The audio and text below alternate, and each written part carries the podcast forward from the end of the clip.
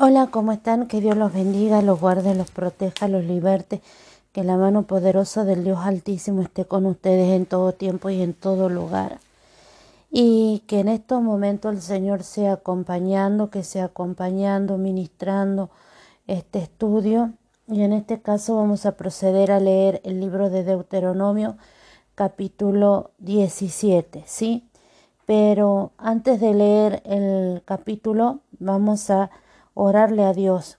Y quiero compartir con ustedes eh, Efesios 1, 17, según la versión Dios habla hoy y dice, pido al Dios de nuestro Señor Jesucristo, el glorioso Padre, que les conceda el don espiritual de la sabiduría y se manifieste a ustedes para que puedan conocerlo verdaderamente Pidámosles al Señor Dios Todopoderoso, a nuestro Señor Jesucristo, el don espiritual de la sabiduría, para que podamos entender y comprender la palabra de Dios, porque el Señor nos enseña, porque dice que, eh, por ejemplo, el libro de Oseas capítulo 4 versículo 6 dice, mi pueblo ha querido, no ha querido reconocerme como su Dios y por eso se están muriendo ni los sacerdotes me reconocen.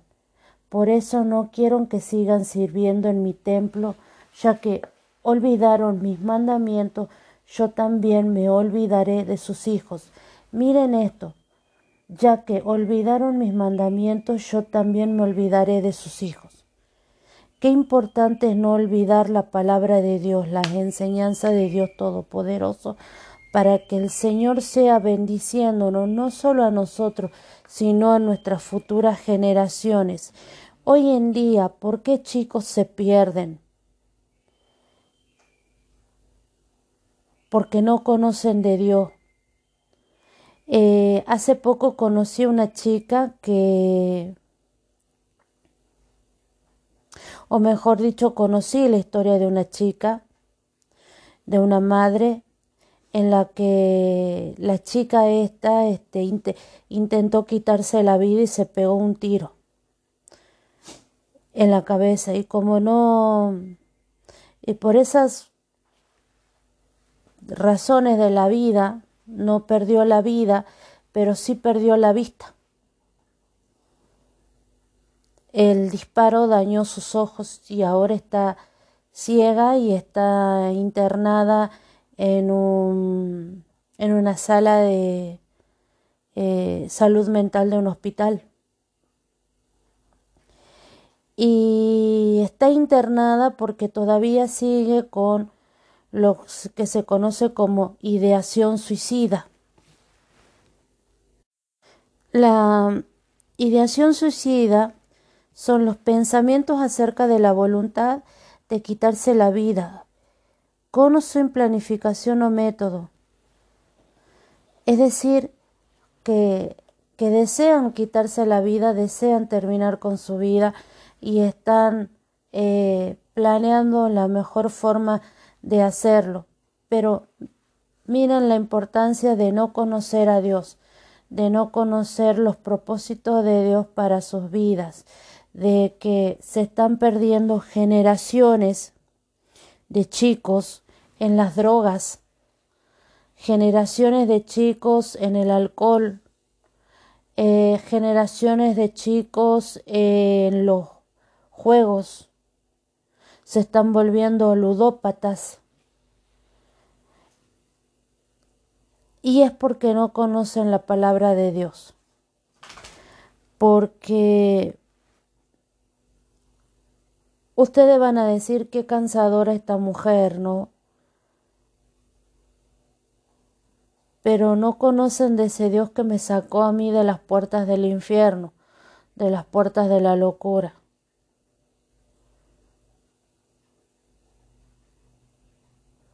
de la puerta de la locura, de las puertas de, de un manicomio, de un auspicio, como le quieran llamar de un hospital psiquiátrico. Y como dice, ya que olvidaron mis mandamientos, yo también me olvidaré de sus hijos. Muchas veces olvidamos enseñarle a nuestros hijos, a nuestras familias, a los demás sobre los mandamientos de Dios.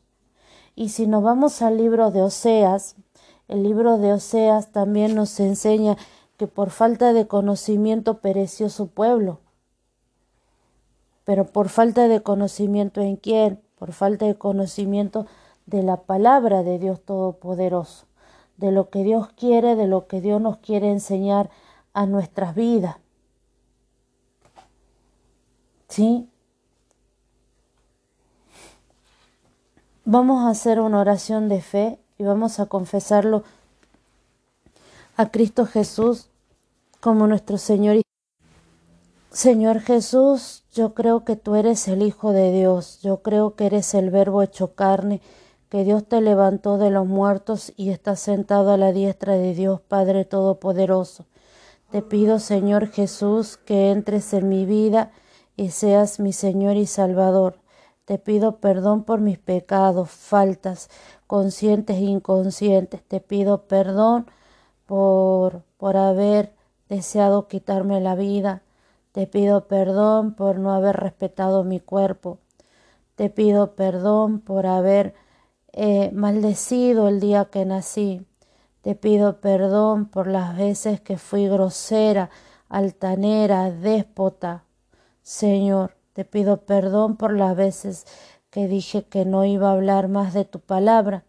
Te pido perdón, Señor, por, eh, por mis arrebatos de locura. Te pido perdón por haberle faltado el respeto a mis padres.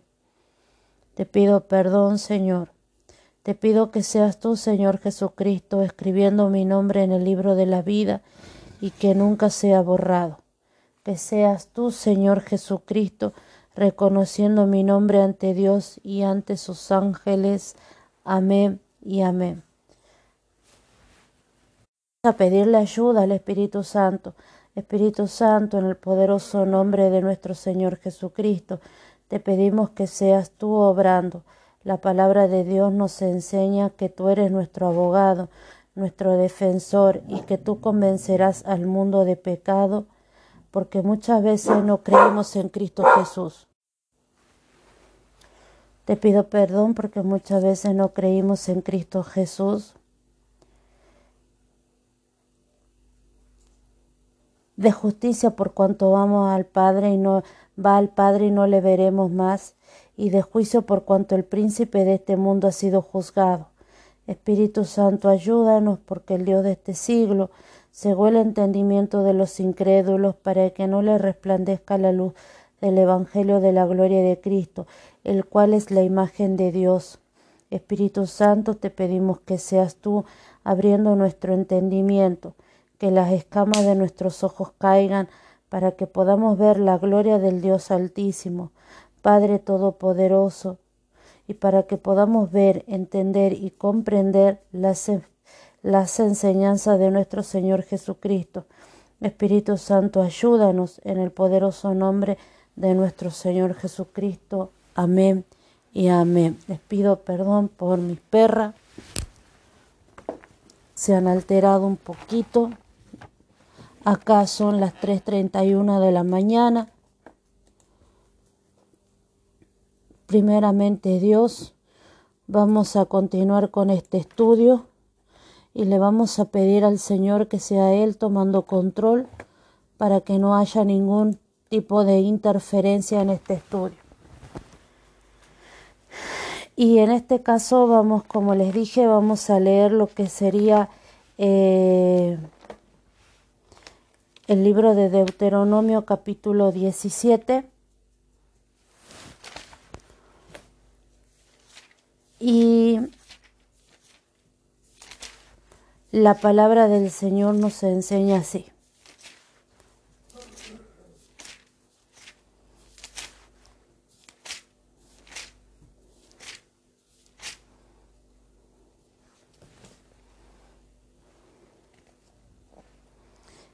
Dice, no, ofrecerás en sacrificio a Jehová tu Dios buey o cordero en el cual haya falta o alguna cosa mala, pues es abominación a Jehová tu Dios. Cuando se hallare en medio de ti, en alguna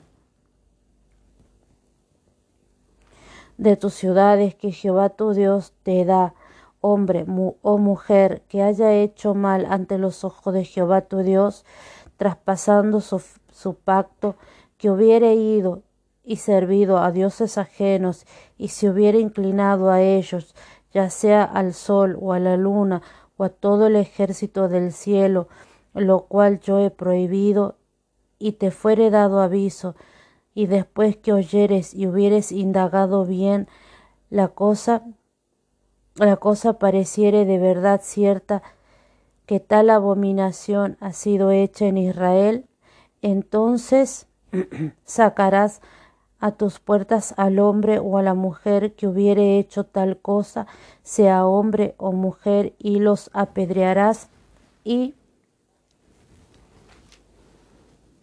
así morirán. Por dicho de dos o de tres testigos morirán el que hubiere de morir, no morirá por el dicho de un solo testigo. La mano de los testigos caerá primero sobre él para matarlo y después la mano de todo el pueblo, así quitarás el mal de en medio de ti. Cuando alguna cosa te fuere difícil en el juicio entre una clase de homicidio y otra, entre una clase de derecho legal y otra, y entre una clase de herida y otra en negocios de litigio en tus ciudades, entonces te levantarás y recurrirás al lugar que Jehová tu Dios escogiere, y vendrás y vendrás a los sacerdotes levita y al juez que hubiere en aquellos días y preguntarás y ellos te enseñarán la sentencia del juicio. Y harás según la sentencia que te indique los del lugar que Jehová escogiere, y cuidarás de hacer según todo lo que te manifiesten, según la ley que te enseñen y según el juicio que te digan, harás. No te apartarás ni a diestra ni a siniestra de la sentencia que te declaren, y el hombre que procediere con soberbia, no obedeciendo al sacerdote que está para ministrar allí delante de Jehová tu Dios, o al juez, el tal morirá, y quitarás el mal de en medio de Israel, y todo el pueblo oirá y temerá, y no se ensorbecerá. Instrucciones acerca de un rey. Cuando hayas entrado en la tierra que Jehová tu Dios te da, y tomes posesión de ella, y la habites, y digas, pondré un rey sobre mí, como todas las naciones que están en mi alrededor, Ciertamente pondrás por rey sobre ti al que Jehová tu Dios escogiere.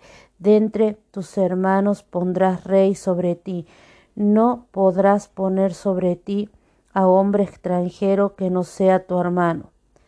Pero él no aumentará para sí caballos, ni hará volver al pueblo a Egipto con fin de aumentar caballos, porque Jehová os ha dicho, no volváis nunca por este camino, ni tomará para sí muchas mujeres para que su corazón no se desvíe, ni plata ni oro amontonará para sí en abundancia, y cuando se siente sobre el trono de su reino, entonces escribirá para sí en un libro una copia de esta ley, del original que está al cuidado de los sacerdotes levitas y lo tendrá consigo y leerá en todos los días de su vida para que aprenda a temer a Jehová su Dios para guardar todas las palabras de esta ley y estos estatutos para ponerlos por obra para que no se eleve su corazón sobre sus hermanos ni se aparte del mandamiento a diestra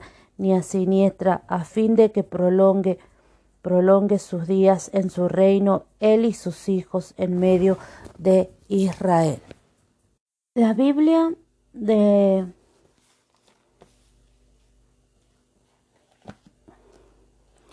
La Biblia de Estudio Teológico nos enseña lo siguiente con respecto a este capítulo y dice, los, y dice así. Mm.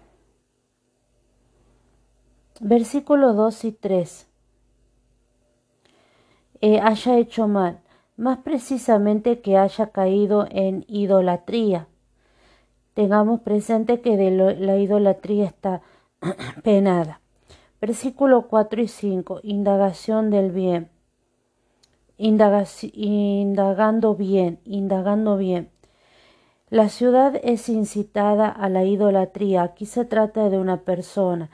En el capítulo 13, 15, la ciudad y sus habitantes son destruidos a filo de espada. Aquí la persona es apedreada. La idolatría es un pecado capital porque viola el primer mandamiento. Sacarás a tus puertas. La ejecución del, del condenado a muerte tenía lugar fuera del campamento o de las murallas de la ciudad, como ocurrió con la crucifixión de Jesús, y esto lo vemos en eh, Levítico 24:14, número 15:35. Versículos 6 y 7. Por dicho de dos o de tres testigos. Normalmente la Biblia exige el testimonio de dos personas para declarar a una persona culpable de un delito, castigado con pena capital. Esto lo vemos en número 35, 30 y lo vemos en comparación con Primera de Reyes eh, 21.13. En el caso de presentarse un solo testigo, se trata de la palabra de uno contra la del otro, por lo tanto no se puede pronunciar sentencia. La mano de los testigos caerá primero sobre la de él. La insistencia de que sean los testigos los primeros en apedrear al culpable previene el falso testimonio y le confiere seriedad a su testimonio. Versículo 8 y 9. Las disputas legales sencillas se resuelven en tribunales locales, pero los casos difíciles se llevan al santuario central, al lugar que Jehová tu Dios escogiere.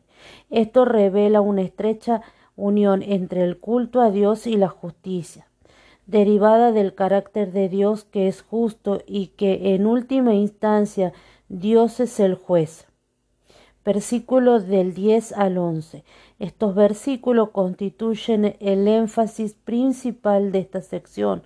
La decisión del tribunal del santuario es final. Versículos 12 al 13. El tal morirá. Desestimar o torcer la decisión de los jueces es un delito grave porque implica rechazar la justicia y la autoridad de Dios. Quitarás el mal.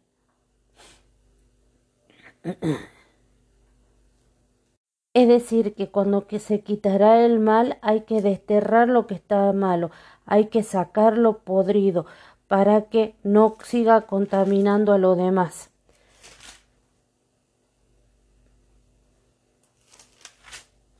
Versículo 14 y 15. Pondré un rey, pondré un rey sobre mí como todas las naciones.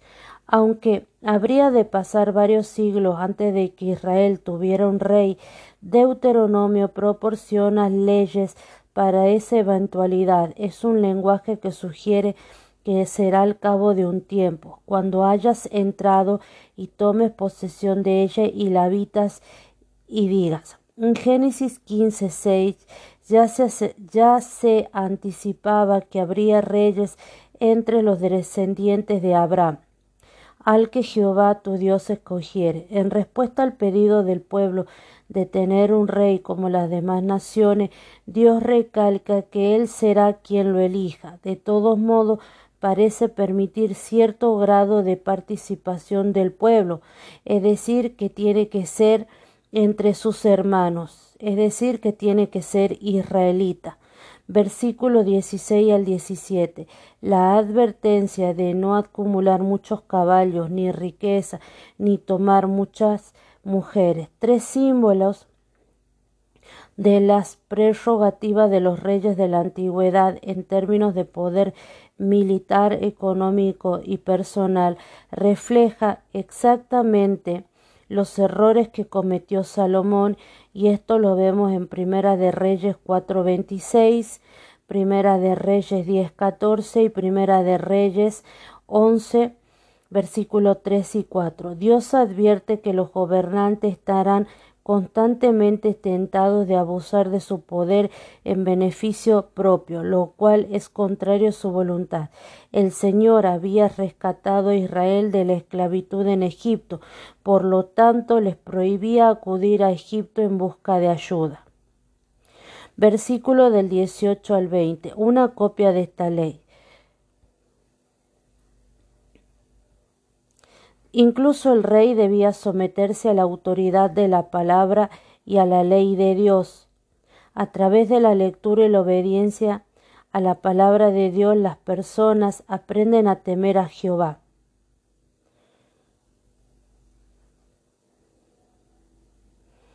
en este caso se refiere en este caso se refiere, por ejemplo, cuando este, Moisés, eh, Dios le dice a,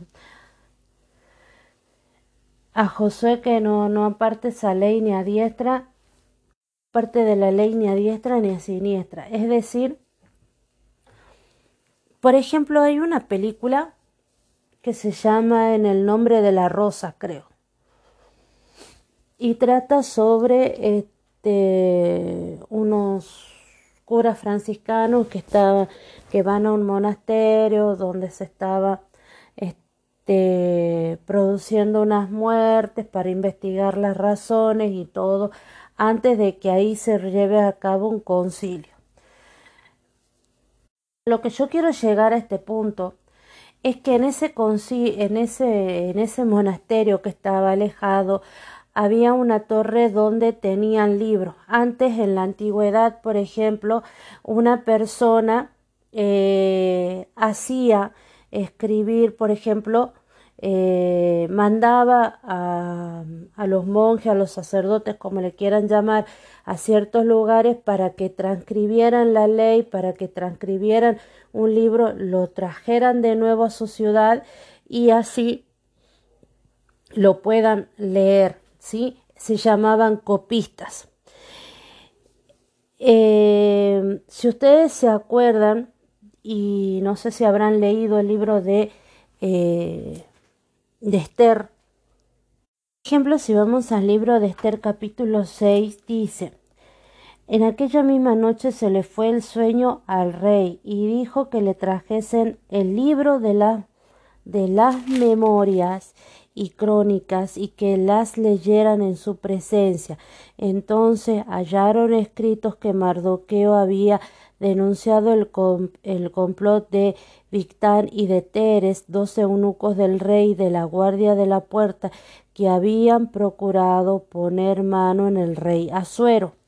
Si ustedes ven esta parte, esta parte habla precisamente qué es lo que hace el rey. El rey llama a que le lean eh, las crónicas de lo que había pasado. Es cuando a esto se refiere este capítulo de Deuteronomio capítulo 7 en el cual la ley de Dios, es decir, la, la Biblia o en ese caso el Torá, porque en ese momento era el Torá, que eran los cinco primeros libros de la Biblia, una, una parte tenía que estar en el templo y otra parte la tenía que tener el rey, para que el rey pudiera estudiar, pudiera meditar, pudiera conocer y en base a eso poder reinar. ¿Sí? La Biblia para el estudio de la apologética nos enseña lo siguiente, en el versículo 5. A una sociedad pluralista e inclusiva le resulta repudiable esta expresión de intolerancia religiosa, una conducta contraria a la idea de que cada persona tiene derecho a rendir el culto al Dios que desee o a ninguno y de la manera en que lo desee. Sin embargo, Israel,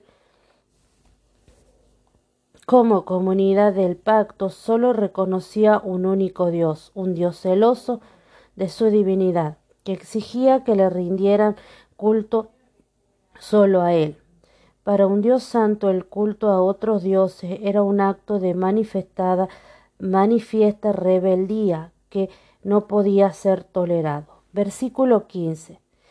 Israel recibió la orden de no elegir como rey a un extranjero. Esto, esto, prueba que era un pueblo escogido por Dios para ser, por la vía de la proclamación y de los hechos, su único representante entre las naciones. Si los gobernaba un rey extranjero, la fe de Israel quedaría expuesta a la influencia de religiones paganas y esto a la larga llevaría a la disolución del propósito de Dios de ofrecer la salvación a todas las naciones a través de un pueblo puro y apartado para él.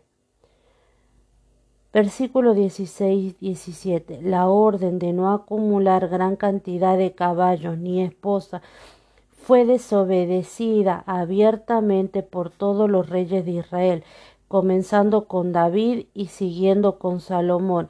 El ejemplo más representativo está en Primera de Reyes, capítulo 4, versículo 26, Primera de Reyes 10, 26 y 29 y Primera de Reyes 11 del versículo 3 al 4.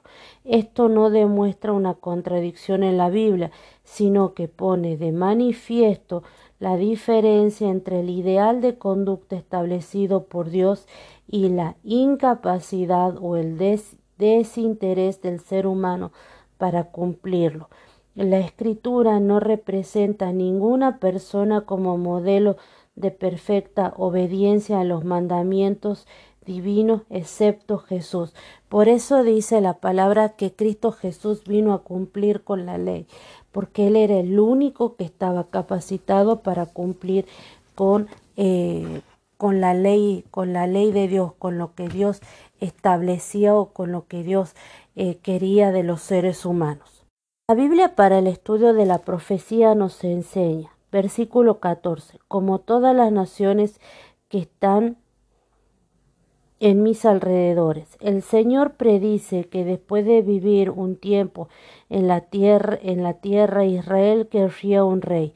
Esta profecía se cumplió cuando eligieron a Saúl como su primer monarca y esto lo vemos en Primera de Samuel 10:24. En este capítulo está la, este, en este, la primera profecía y habla precisamente de eh, que Dios ya conoce conoce el camino del hombre, sabe, como dice la palabra, conoce nuestro acostar, nuestro sentarnos y nuestro acostar, pararnos, Él conoce nuestros pensamientos, Él es un Dios que ve el pasado, el presente y el futuro, lo ve al tiempo en toda su totalidad.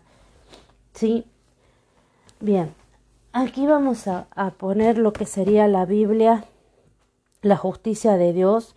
En este caso, esta es la nueva versión internacional, pero vamos a ver qué nos, qué nos enseña esta Biblia con respecto a este capítulo y nos enseña del versículo 4 al 7 el procedimiento legal. Deuteronomio establece principios importantes de buen procedimiento legal. Debe de haber una investigación exhaustiva nada de juicios apresurados. Debe de haber pluralidad de testigos, no una venganza personal. Los testigos deben hacerse responsables de las consecuencias de sus testimonios. Las, las sanciones pueden tener valor disuasivo. Pero miren lo importante, que aquí cuando nosotros hablamos de una persona o levantamos un falso testimonio en contra de alguien, tenemos que hacernos responsables con respecto de lo que hablamos de esas personas, porque nosotros tenemos que eh, respetar la integridad de esas personas. Y la Biblia para el estudio de herencia reformada nos enseña lo siguiente con respecto a este capítulo y dice así. La instrucción de Dios a los reyes estaba relacionada con la disciplina y obediencia personal a la ley de Dios, no a los conocimientos que podían adquirir para gobernar. Cuando los justos dominan, el pueblo se alegra, mas cuando domina el impío, el pueblo gime. Proverbio 29.2 Por otro lado, el ideal de un rey perfectamente justo apuntaba al Rey Jesús, quien por sí mismo cumpliría todos los requisitos puestos por Dios. Si necesitaban dos o más, se necesitaban dos o más acusadores para condenar a un hombre por un crimen. Esto protegía al inocente que podría haber sido acusado y por otro lado también refrenaba a los conspiradores que podrían dar falso testimonio, ya sea por celo o por odio. Además, esto mostraba el alta estima de Dios que tenía por la verdad, ya que Él es verdad. Por lo tanto, si Dios y la verdad son inseparables, la verdad también prevalecerá. Bien, esto sería el estudio del capítulo 17 eh, del libro de Deuteronomio. Y tomemos tomemos importancia de, no levantar falso testimonio en contra de alguien, de no hablar de más, de no ponerle de nuestra sopa por como quien dicen aquí en Argentina, ¿no? De no levantar juicios, falsos juicios en contra de otra persona, porque es algo que está penado por Dios. Y también ve la importancia, vemos que Dios conoce nuestra vida y conoce lo que nos va a pasar y conoce lo que nosotros queremos o deseamos para nuestras vidas, ¿no? Ya que él estaba pre ya él establece reglas para el rey sabiendo que en un futuro el pueblo de Israel iba a exigir o iba a querer tener reyes. En este caso, nuestro Rey Salvador es Cristo Jesús y es el único que pudo cumplir con la ley. Bien, esto sería todo por hoy. Gracias por haberme acompañado en este estudio. Que Dios los bendiga, los guarde, los proteja, que la mano poderosa del Dios Altísimo esté con ustedes en todo tiempo y en todo lugar.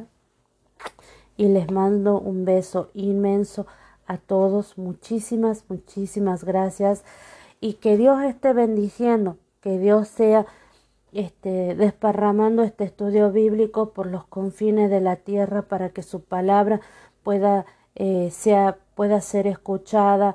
Eh, esto es sin fines de lucro, esto es con el deseo de conocer la palabra de Dios, de conocer lo que Dios quiere para nuestras vidas, porque me tocó pasar por situaciones difíciles y la verdad que el único que me sacó adelante es Dios Todopoderoso. Que Dios los bendiga, los guarde, los proteja, los liberte, que la mano poderosa del Dios Altísimo esté con ustedes en todo tiempo y todo lugar. Los amo. Muchísimas gracias por acompañarme. Que Dios los bendiga. Amén.